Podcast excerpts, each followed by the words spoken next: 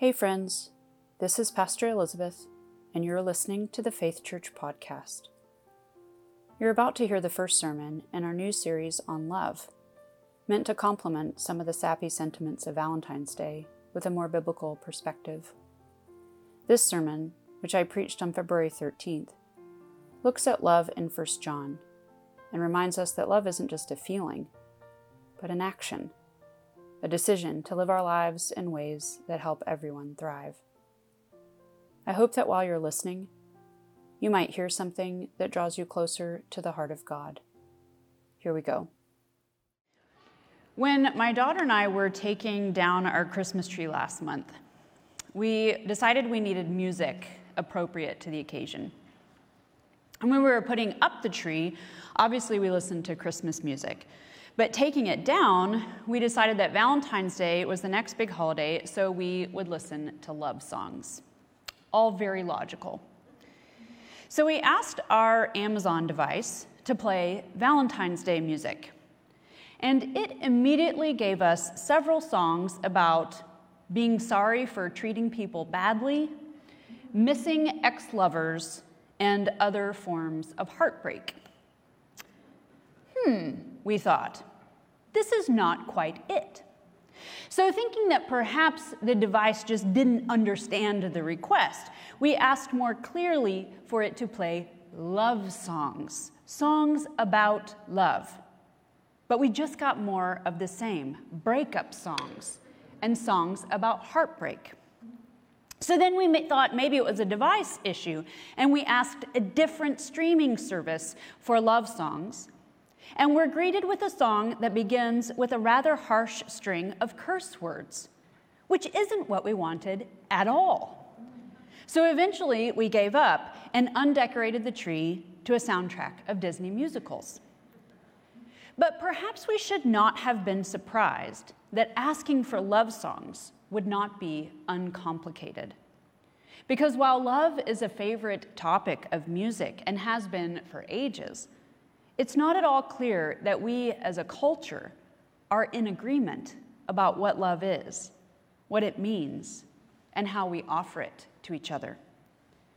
Visiting the Hallmark store last week for Valentine cards didn't do much to assure me that we know about love either since the cards available were either full of excessive sappiness or a little offensive in their humor. I looked at dozens and dozens of options in search of a card that simply said, Happy Valentine's Day, I think you're great. But to no avail, this did not exist.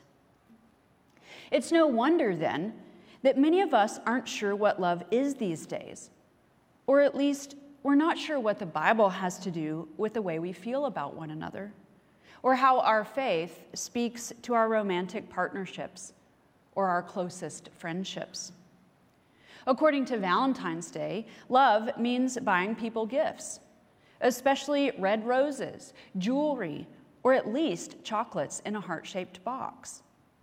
If we read the cover of the magazines in the grocery checkout line, we might think that love consists primarily of intrigue and imagination in the bedroom.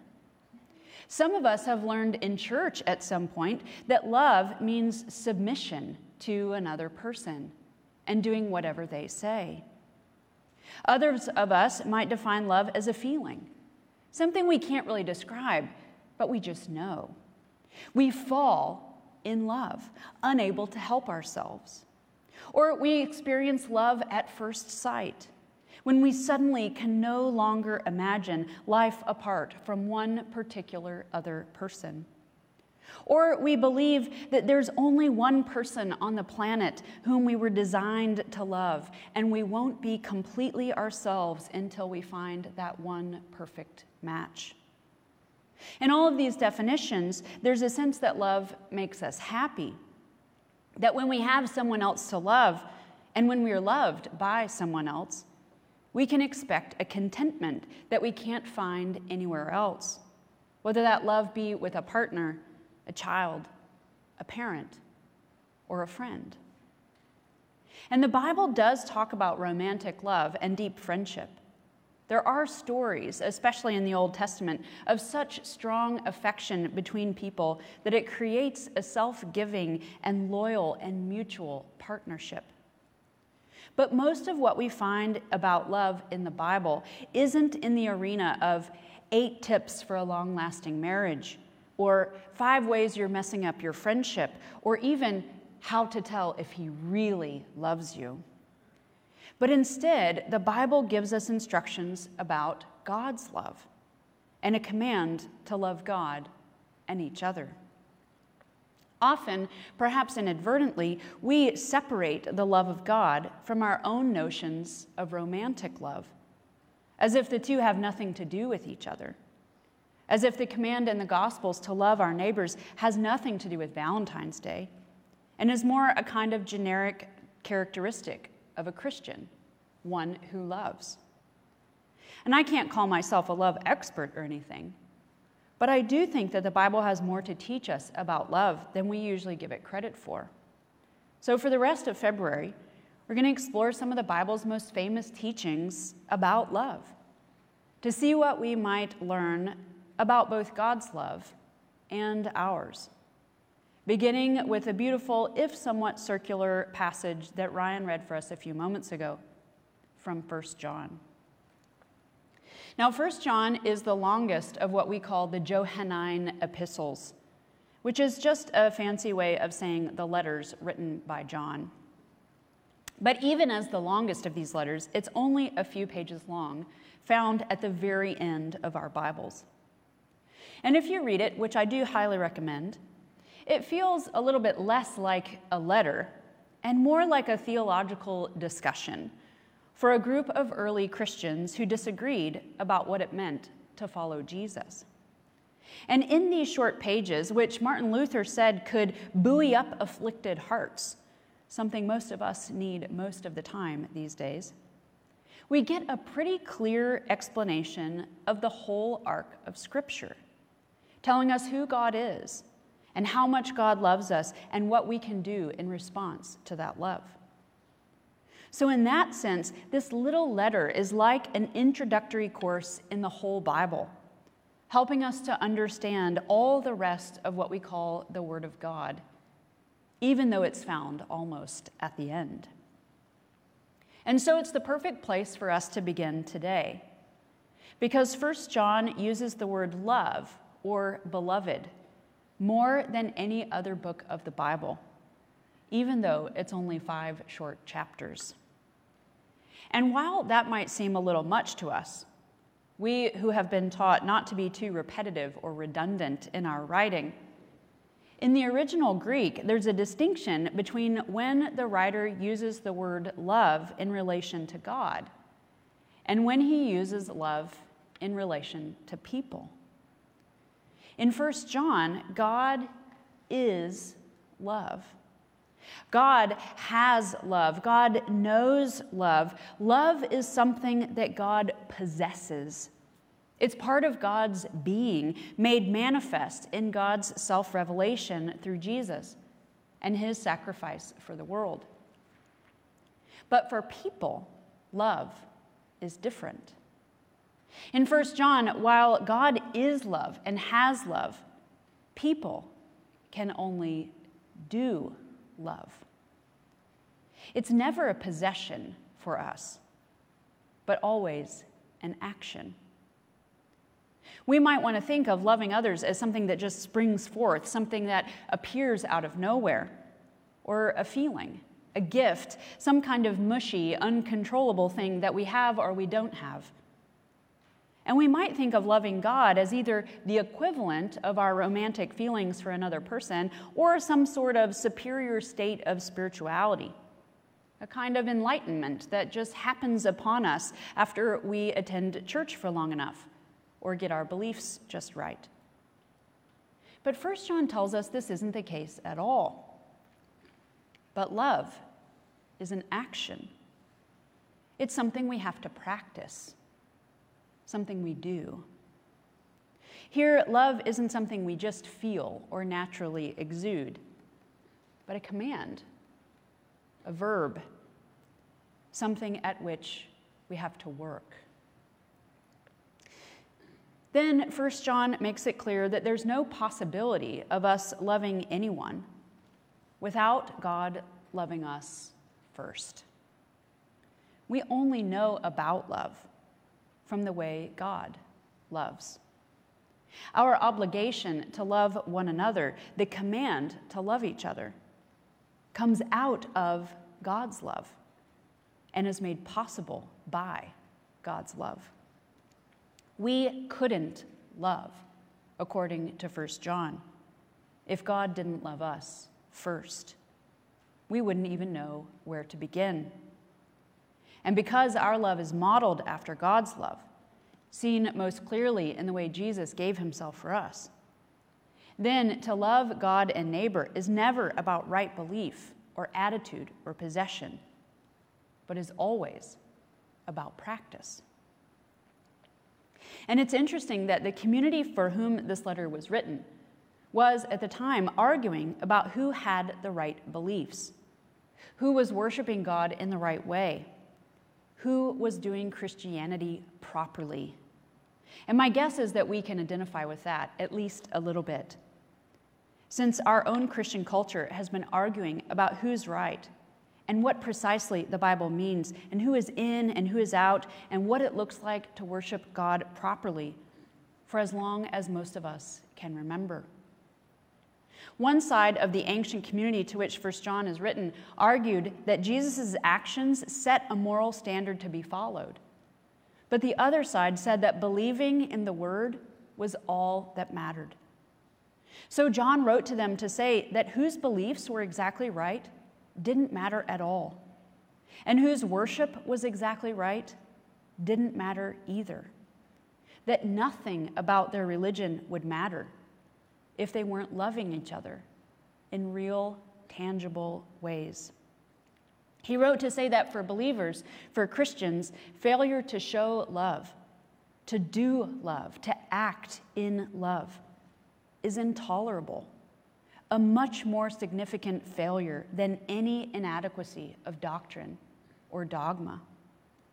Getting things wrong in terms of theology is a much smaller problem in 1 John than failing to love.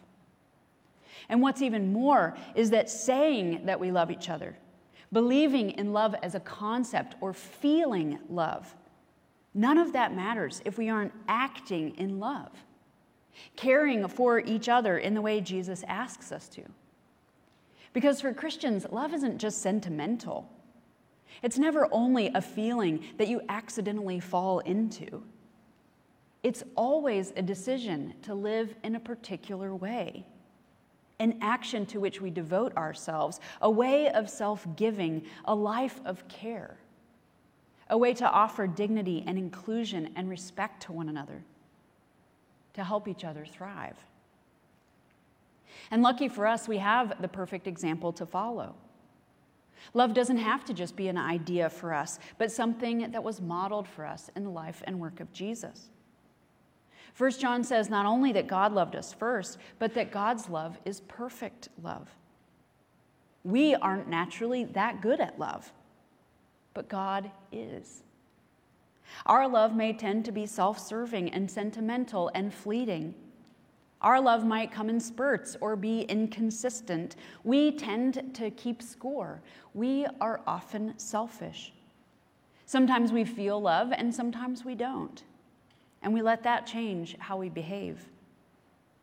But God's love is a self sacrificing love that somehow never diminishes God or us. God has decided to love us, even though we can never fully reciprocate or replicate God's love. Loving is simply in God's nature. So God loves. And in that love, we become capable of loving too. Being in the light of God's love, receiving that love, whether or not we realize it, allows us to love each other and to love God back. Last week, I got a new children's book from one of my favorite authors, Mac Barnett, who also wrote uh, Sam and Dave Dig a Hole and Extra Yarn and many others. And this latest acquisition is called What is Love? And in the book, a young boy goes all over the earth asking people what love is. And the fisherman says that love is a fish. And the actor says love is applause. And the cat says love is the night. And the carpenter says love is a house. And on and on. But the boy doesn't understand any of them. So finally, he goes back home. And when he gets there, dinner is waiting. And the dog greets him warmly. And he curls his toes into the earth of the garden tenderly planted. And his grandmother comes around and asks if he has found the answer to what love is. And he wraps his arms around her and says, Yes. Because he learns through his travels that love isn't a feeling, it's not an emotion, it's not an accomplishment. But love is the decision to welcome us back home when we've been wandering, and the decision to return. So, by all means, let's celebrate Valentine's Day tomorrow however we like. Please buy someone chocolates or flowers, take them to dinner, bring them gifts. But remember that none of those things, in and of itself, is love. Love is giving of the self that doesn't diminish the giver or the receiver. It's action that offers dignity and respect, that encourages the giver and the receiver to be their true and authentic and unique selves. Love is service that may or may not be expected. We only know love because we know God. And we only show love by our action toward others. So, in addition to choosing our Valentines and finding the right cards and singing the right songs, let's all get to work at truly loving one another. Amen. Thanks for listening to this edition of the Faith Church podcast. If what you heard was meaningful to you, please share this podcast with a friend. If you have any questions, or if we can support you on your spiritual journey in some way, don't hesitate to reach out through our website at www.faithunited.org. Tune in next week as we look at who God calls us to love. And here's a hint it's not just the people we like. Until then, take care.